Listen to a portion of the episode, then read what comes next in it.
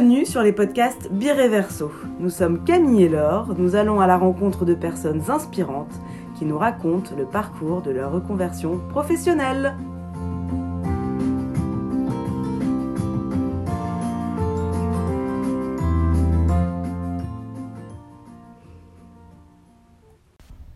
Cette fois-ci, nous sommes reçus dans le loft d'Elodie. Elodie, c'est un petit bout de femme pleine de peps aux mille idées. Elle nous raconte comment elle est passée d'avocate en droit fiscal à organisatrice d'événements et fondatrice de Love et Tralala. Donc euh, bonjour Elodie, Euh, merci de nous accorder du temps pour nous raconter ton parcours et comment tu en es arrivée à la création de Love et Tralala. Eh ben, bonjour Laure et Camille, merci euh, d'avoir pensé à moi pour, euh, pour cette petite interview. Euh, Love et Tralala, comment c'est venu? Donc moi à la base j'ai fait des études de droit, donc j'ai été avocate pendant un an et demi dans une oui. grosse boîte, euh, un gros cabinet euh, d'affaires. J'étais dans la cellule droit fiscal, donc tu vois j'avais une carrière quand même toute tracée, euh, bien sérieuse, euh, bien, euh, bien dans les rails. Mais en fait déjà quand j'étais à la fac de droit, j'organisais toutes les soirées, toutes les fêtes. euh, Des copains. des copains. J'étais la, la- la- la bonne pote qu'on venait voir quand on voulait faire une surprise à son amoureux. J'organisais des chasses au trésor, et des petits repas romantiques et j'aidais les potes un peu à mettre de la magie dans leur couple. Donc ça, ça a toujours vraiment fait partie de ma personnalité. Je, je suis une grosse guimauve romantique. J'ai vu toutes les daubes romantiques sur Netflix. Euh, voilà, je, je- je- voilà, je suis la bonne cliente pour ça. Euh, donc, donc ça, ça fait vraiment partie de, bah, de ma personnalité depuis, depuis toute petite. Euh, mais bon, j'ai fait des études sérieuses, on va dire, poussées par, par papa, maman. Je me suis bien éclatée pendant, pendant mes études, donc c'était pas trop compliqué. Et- Passionnée par le droit ou pas du tout passionnée par le droit, mais intéressée par tout. En fait, moi, j'adore étudier, j'adore apprendre. Donc, en parallèle de mon master en droit, j'avais fait un master en création d'entreprise parce que je sentais quand même un peu, je pense, cette fibre euh, entrepreneuriale au fond de moi. Euh, après ça, j'ai fait un master en études européennes en anglais, euh, qui était plutôt destiné, qui était un master vraiment sur concours et tout, plutôt destiné pour les gens qui veulent vraiment bosser à la Commission, à l'Europe et tout. Et en fait, moi, j'ai fait six mois de lobbying européen, puis je me suis rendu compte que ça ne me convenait pas. Du coup, après, je me suis dit, allez, je vais quand même essayer d'être avocate pour voir, parce que j'avais des potes au barreau. Je me disais, l'ambiance a quand même l'air sympa, on ne sait jamais, sur un malentendu, ça pourrait quand même me plaire.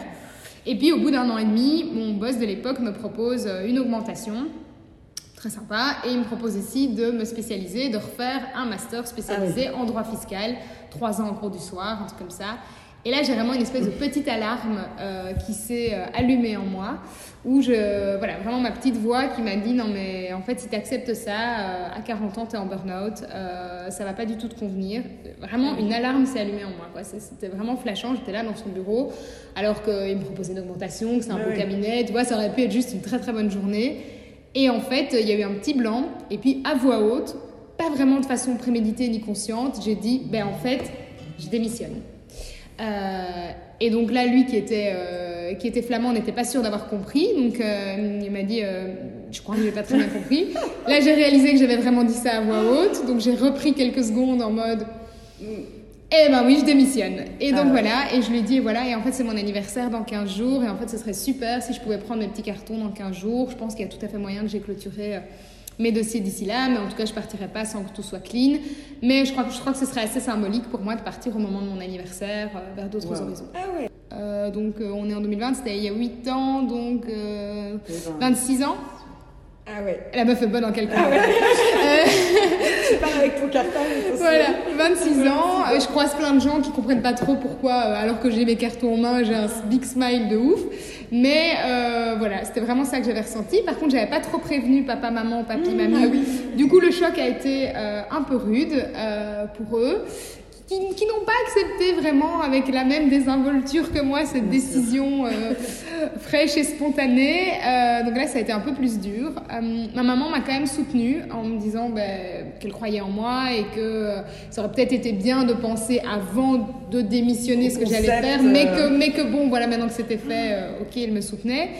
faut savoir que j'ai toujours été une grosse bosseuse. Moi, je bosse depuis que j'ai 14-15 ans, que ce soit comme hôtesse d'accueil, comme vendeuse dans des magasins. Donc, bosser ne me fait pas peur et donc euh, je savais que j'allais retrouver du boulot et que j'allais pas être dans, dans l'embarras, j'allais pas me laisser euh, rien faire quoi. Et d'ailleurs, ben, le lendemain soir, euh, ou même le soir même, peut-être je vais boire un verre avec une amie au WAF, au, cimetière d'Ixelles, un bar bien connu des Bruxellois. Et, et en fait, ils cherchaient une barmaid pour l'été. Moi, comme j'avais été comitarde à l'UNIF et tout, je savais servir derrière un bar, je savais faire des cocktails et tout ça. Boum, le lendemain, j'étais à l'essai et j'ai passé six mois là-bas. Euh, le temps de euh, voilà, comprendre un peu ce que je voulais faire. Sauf que bon, c'était des horaires. Euh, c'était pas des horaires, tu vois, vraiment classico-classiques. donc je, rentrais à 4 h du matin, je me levais à midi, donc j'étais un peu en décalage. Et donc à un moment, je me suis dit, ok, il faut que je me remette un peu là, quand même, dans, dans un, un, certain cadre pour pouvoir rebondir. Et comme j'adore étudier, une amie m'a parlé de la formation Explore de la WEX, euh, qui est une formation en commerce international.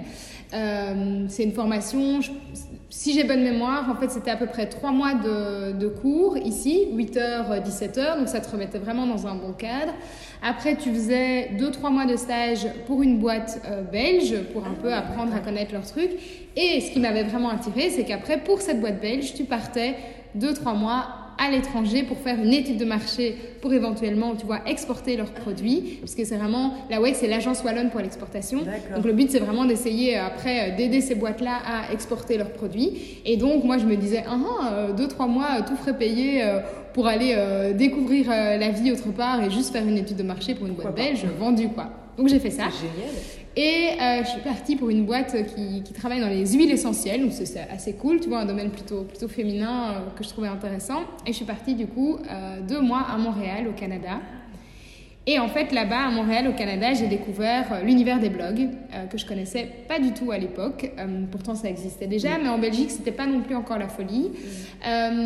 et j'ai découvert qu'il y avait plein de femmes, parce que c'est plutôt des blogs de femmes que j'ai regardé, qui avaient changé de vie grâce à leur blog. Et moi, je me suis dit, ben, j'adore parler, vous l'aurez compris. Euh, j'adore écrire aussi. Et donc, du coup, je me suis dit, euh, trop bien. En fait, moi, j'adore écrire, j'ai plein de choses à dire. Je suis une romantique. Il n'y avait pas encore de blog belge euh, francophone sur le milieu de l'amour et du mariage. Je me suis dit, en plus, je trouve un truc de niche que j'adore. Banco, je rentre et je vais créer un blog. Bon, ça, très bien, mais c'est pas ça qui allait payer mes factures. Du coup, en parallèle, j'ai trouvé un job en création d'entreprise pour que mon petit master là, en création d'entreprise me serve à quelque chose.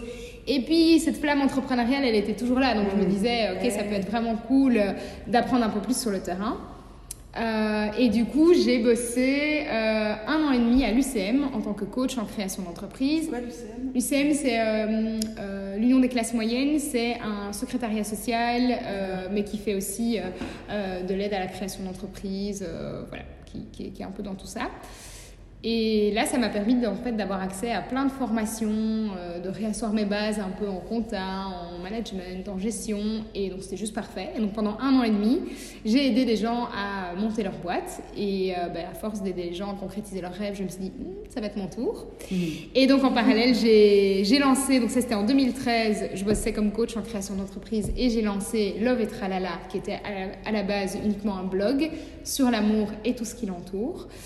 Euh, en 2014, je me suis lancée comme indépendante complémentaire. Euh, et au bout de six mois comme indépendante complémentaire, je me suis rendu compte que j'avais vraiment envie de me lancer à temps plein, de me donner vraiment la chance. Donc j'ai démissionné de mon boulot euh, de coach en création d'entreprise pour me lancer à fond dans le milieu des mariages. Sauf que ben, j'avais un peu déjà vu comment il y avait moyen de commencer sans trop de risques. Et donc je suis rentrée dans une couveuse d'entreprise. J'ai été pendant euh, un an, un an et demi chez Créajob, qui est une couveuse d'entreprise euh, à Louvain-la-Neuve. Et donc là, euh, pendant un an et demi, j'ai pu utiliser leur numéro de TVA.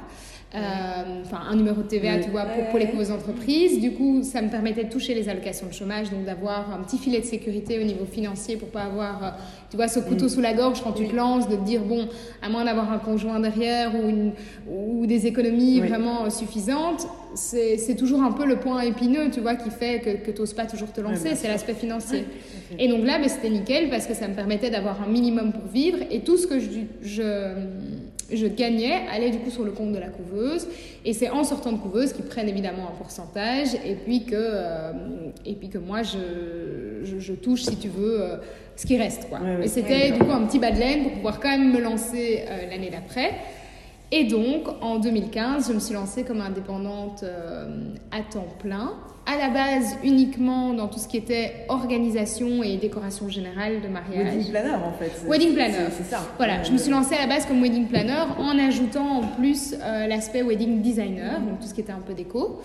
Mais très vite, je suis tombée amoureuse de l'art floral et donc j'ai décidé de me former à l'art floral en autodidacte euh, et j'ai commencé à faire des, des, petits mariages.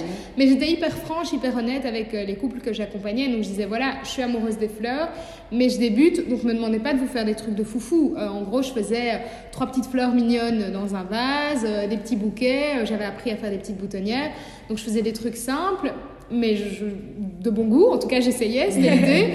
Euh, et, et, voilà, j'essayais pas de vendre un chat dans un sac, tu vois, aux gens en disant je vais vous faire un truc absolument foufou. Euh, et donc j'ai débuté comme ça, et j'ai commencé à ajouter l'art floral à, comme corde à mon arc. Puis ben, au bout de deux ans euh, dans l'art floral, je me suis rendu compte que j'avais atteint mes limites de ce que j'avais pu apprendre par moi-même. Donc j'ai été me former en France chez une nana géniale qui elle-même se forme aux États-Unis. Et donc là j'ai appris à faire des grands décors, des nuages suspendus, des arches, etc. Donc maintenant je peux vraiment proposer la totale à, à mes mariés, ce qui est hyper cool. Et en 2016, euh, j'ai euh, plusieurs de mes couples qui cherchaient euh, à faire une cérémonie laïque un peu différente, qui n'avaient pas envie de se marier à l'église et qui avaient envie de faire une cérémonie un peu différente.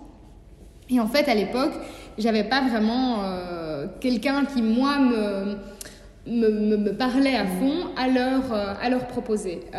et je m'étais dit, tiens, mais c'est vrai que moi, si je me marie demain, en fait, le mariage de mes rêves, je ne sais pas à qui je le confierais euh, en Belgique, par rapport à cet aspect cérémonie où j'avais vraiment envie euh, de raconter en fait l'histoire d'amour euh, des gens de façon hyper personnalisée.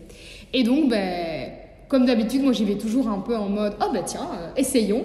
Et donc ces trois couples en 2016 qui cherchaient une officiante de cérémonie et qui ne la trouvaient pas, je leur ai dit ben écoutez, si vous voulez, euh, moi, ça me tente bien de ah faire ça. Et donc, euh, ben, je vous propose euh, de nouveau, j'ai pas d'expérience, il n'y a, pas de, a pas de formation pour devenir officiante de cérémonie, pas à ma connaissance en tout cas pour l'instant. Et, et du coup, ben voilà, moi je, moi je le tente. Et, mais du coup, je vous ai dit, je leur ai dit, vous me donnerez ce que vous estimerez juste. Donc j'ai pas établi de tarif ah, du tout pour ce nouveau. Euh, un peu à l'aveugle. Voilà, pour ce parce que en fait je savais pas moi-même qu'est-ce que j'allais leur proposer. Et donc je leur ai dit on va construire ça ensemble et, euh, et à la fin après votre cérémonie, euh, voilà, vous me donnerez ce que vous estimerez juste, qui me permettait un peu d'y aller sans trop trop de pression. Et euh, en fait, ça s'est hyper bien passé. Dès la première cérémonie, euh, j'ai eu plein de retours hyper positifs. Et moi, quand j'ai fait cette cérémonie, je me suis vraiment sentie à ma Alors, en deux mots, ça consiste en quoi, justement, euh, le fait de faire une cérémonie? Alors, une cérémonie, c'est une cérémonie d'amour, telle que moi je la conçois. C'est vraiment un moment pour où moi je raconte l'histoire d'amour du couple. Donc, donc c'est vraiment ça. Je raconte l'histoire d'amour du couple et je fais intervenir les proches qui vont aussi intervenir sur base d'un thème qu'on aura défini avec, euh, avec les mariés pour vraiment mettre en valeur euh, les, les, piliers euh, du couple. c'est une cérémonie qui dure à peu près une heure, une heure et demie. c'est un moment magique. Mhm. Euh, franchement, euh, j'ai un taux de 100% de larmes de joie auquel je tiens. Ah oui, j'avoue, j'y tiens. Euh, mhm. et non, et c'est vraiment, c'est vraiment un moment un peu hors du temps où en fait, ben, j'essaye d'accompagner le couple aussi dans une espèce de rétrospective sur leur histoire, parce que je trouve que tu vois le moment où tu te maries, où tu t'engages c'est vraiment un moment où ben, c'est aussi un bon moment pour reposer des bases pour continuer, tu vois, son histoire c'est un peu un rite de passage dans un couple. Et donc je trouve c'est chouette de se poser sur euh, euh, ce qu'on a déjà vécu, ce qu'on a traversé, de positif, de difficile, de comment on s'en est sorti, de c'est quoi nos projets pour l'avenir. Et donc je leur pose plein de questions de façon séparée. Donc il y a un aspect quand même assez euh, psychologique aussi dans, dans ce que je propose dans les cérémonies. Et, et, après moi je remets tout, je remets tout en musique et, le jour J, ben, j'officie en incluant de la musique, en incluant des discours ou des surprises des proches. J'accompagne aussi les couples pour la rédaction de leurs vœux. Et voilà. Et le jour J, c'est une petite bulle, c'est une petite bulle d'amour. Et je propose ces cérémonies aussi, parce que du coup, tu vois, moi, j'aime bien faire évoluer mon boulot un peu, euh, un peu en permanence. Et donc, quand j'ai commencé à proposer ces cérémonies-là, je me suis dit, mais en fait, ces cérémonies-là, finalement, c'est vraiment des cérémonies fondatrices dans une vie mais en fait, il y a d'autres moments fondateurs dans une vie. Et donc, du coup, je me suis dit, OK, c'est quoi euh, l'élément fondateur d'après? C'est quand tu deviens maman. Et donc, je propose ici des cérémonies pour célébrer ce passage de femme à maman. Donc, ça, c'est des cérémonies Blessing Way. Où là, tu réunis euh, toutes les femmes importantes pour toi. Et alors, on se réunit en cercle. Et alors, j'anime un espèce de cercle de femmes où il y a vraiment des témoignages d'amour et d'amitié. En général, ça se fait dans les deux mois qui avant la naissance. Et le but est vraiment de célébrer la femme enceinte, pas le bébé à venir. Pas la baby shower. Voilà, c'est pas la baby shower. Alors bon, du coup, ici j'ai certaines femmes qui couplent les deux, qui font l'aspect plus spirituel, plus centré sur elles en début de journée, et qui font euh, fin d'après-midi une baby shower un peu plus euh, tradie, un peu plus fun entre guillemets, euh, en, en, fin de journée. Quoi. Donc c'est aussi possible de, de, coupler les deux. Et puis après, ben, il y a les cérémonies de bienvenue dans le monde. Donc ça, en fait, ça peut compléter ou remplacer un baptême. Euh, le but, c'est vraiment de poser les bases, là plutôt de, des valeurs que tu as envie de transmettre à ton enfant à venir, de, de mettre à l'honneur les grands-parents, les parents marraines, euh, de te reposer aussi toi en tant que couple sur euh, ben, euh, voilà, comment tu as envie de construire cette famille, comment tu imagines cet enfant, c'est quoi les outils que tu veux lui donner. Et la, le dernier type de cérémonie que je propose encore pour l'instant, c'est les cérémonies pour dire au revoir autrement. Donc là, il y a encore, je pense, tout un travail assez fort euh, d'éducation de la société, entre guillemets, à faire pour montrer qu'il y a moyen de vivre ces moments-là d'une façon, euh, je crois, beaucoup plus euh, réconfortante ouais. que ce qui se fait aujourd'hui.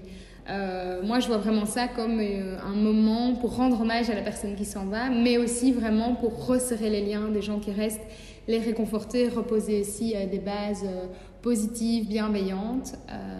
Et donc voilà, ça c'est un peu les, les différentes casquettes que j'ai.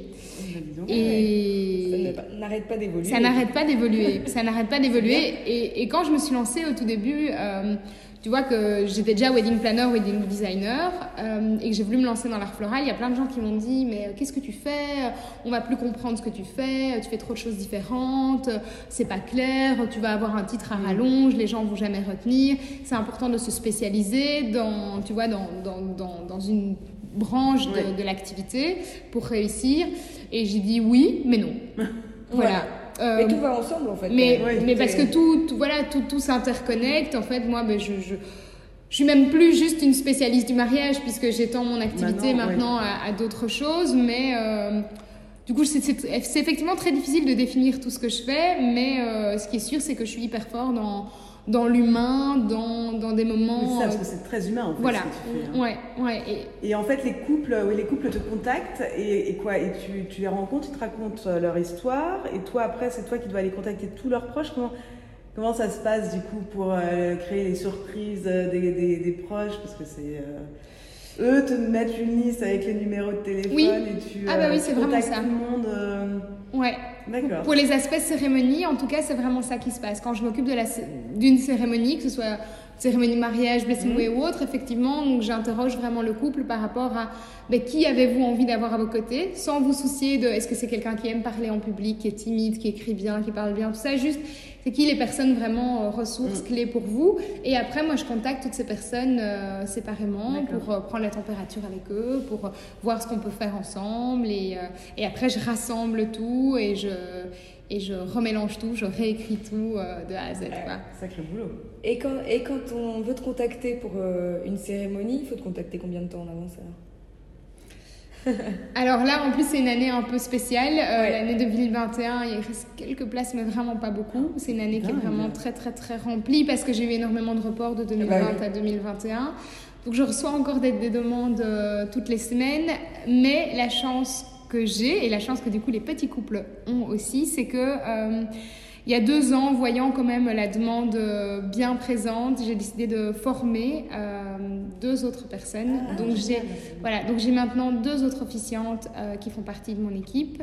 Euh, j'ai une autre wedding planner qui fait partie de mon équipe. J'ai une collaboratrice pour tout ce qui est art floral. Donc donc on est une petite équipe. Donc ce qui me permet d'accepter plusieurs mariages le même week-end. Alors évidemment en général au premier abord les gens ont envie que ce soit moi parce que je suis un peu l'image première qu'ils voilà, qu'ils ont. Mais d'ailleurs, c'est quelque chose que je dois améliorer cette année et l'année prochaine, c'est de présenter toutes les petites pépites que j'ai que j'ai autour de moi pour que les gens voient à quel point elles sont tout aussi ah géniales. Ah mais, mais bon, voilà, le temps me manque, mais c'est au programme. mais du coup, après, ben voilà, quand je leur, quand je leur présente si je suis pas dispo et que je leur présente mes collaboratrices, en général, ils sont tout aussi euh, heureux et satisfaits parce que j'ai évidemment euh, choisi des nanas tout aussi euh, passionnées par l'humain, par l'amour, des nanas, tu vois, qui respirent un peu la bienveillance et, le côté un peu peps et passionné aussi, quoi. Et c'est un nouveau phénomène, le wedding planner, enfin entre guillemets, parce que, en Belgique, ou tu en as d'autres? Comment est-ce qu'il y a d'autres wedding planners plein. La concurrence est, euh, la, ah, concurrence est bien, bien présente. Pour tout l'aspect cérémonie, j'ai pas beaucoup de concurrence. Euh, il y en a. Oui, parce que c'est plus, euh, sinon, c'est plus on organise le repas, le machin. oui, voilà. Donc, l'aspect wedding planner, l'aspect fleur,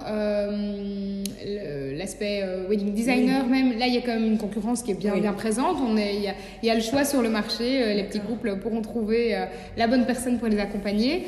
Pour l'aspect cérémonie, il y en a, il y en a d'autres aussi, mais je pense que l'aspect cérémonie, en fait, c'est tellement lié aussi à la personnalité de l'officiant, c'est tellement lié à euh, philosophie, tu vois, ça ne s'apprend nulle part, donc c'est vraiment un truc que moi j'ai créé de toutes pièces, et je pense que les autres officiantes, à moins de passer par un centre laïque qui ont des canevas peut-être un peu plus définis, mais je pense que les autres officiantes qui, qui vont proposer ça vont aussi proposer quelque chose qu'elles auront imaginé avec leur personnalité, avec leur vision de l'amour et du mariage, et donc, euh, je pense que là, euh, les, différences seront beaucoup plus euh, marquées et que du coup, c'est d'autant plus important pour le couple de choisir une personne avec qui ils ont vraiment le bon feeling, le, bon lien, parce que ben, on rentre quand même très fort dans l'intimité des gens, donc il faut se sentir en confiance et sur la même longueur d'onde. Quoi. Hmm. Et pour conclure, du coup, les conseils que toi tu donnerais aux gens qui veulent se lancer, qui veulent complètement changer de carrière comme toi tu as fait, parce que finalement, ça n'a plus rien à voir avec le droit. Euh, oser, hein. moi je crois qu'il faut, enfin, il faut suivre son intuition, il faut oser, il faut pas y aller non plus euh, totalement en mode tête brûlée, euh, tête froide. Euh, même si on pourrait croire que c'est un peu ce que j'ai fait, euh, c'est vrai que j'ai tout quitté du, jour au lendemain, mais j'ai tout quitté du jour au lendemain. J'avais un peu de sous de côté, j'avais pas de prêt sur le dos, j'étais encore en coloc, tu vois, j'avais pas mmh. encore d'enfants. Donc je crois qu'il faut un peu quand même faire le point sur ses propres réalités en fonction de l'âge à laquelle tu veux faire ce chamboulement de vie total. Je pense que c'est très important aussi euh, de savoir qu'on a un minimum de soutien euh, autour de soi. À l'époque, euh, j'avais, j'avais un amoureux qui m'a plus ou moins soutenue. j'avais ma maman qui m'a hyper fort soutenue. le papa de mon compagnon de l'époque m'a, m'a vraiment beaucoup, beaucoup aidé. Et en fait, l'entrepreneuriat, c'est quand même vraiment quelque chose où il faut avoir les reins solides, tant physiquement que moralement. Et donc, c'est bien de juste savoir qu'on a, euh, qu'on a du soutien autour de soi, euh, que ce soit physique, que ce soit moral, que ce soit via un compagnon, que ce soit via des parents, via des, des amis, euh, d'autres gens entrepreneurs, s'entourer de gens qui, qui font partie d'un réseau. Je pense que ça peut vraiment être intéressant. mais seul, seul, seul, c'est vraiment dur. donc ça, je crois que c'est important. Mais par contre, je crois que la vie est bien trop courte et un boulot, c'est quand même quelque chose qui a une place quand même très forte dans une vie. Euh, je trouve que ce serait vraiment dommage en fait de continuer à faire un boulot qui ne vous épanouit plus. Euh, et du coup, ça vaut la peine en tout cas de chercher euh, à concrétiser ce rêve-là. Ben, merci. Merci. Bravo. et bravo pour Love et Tralala. Et puis ben, n'hésitez pas à contacter Elodie via Instagram. C'était un podcast Bireverso. Retrouvez-nous sur notre site internet bireverso.com, sur Facebook et sur Instagram. À bientôt!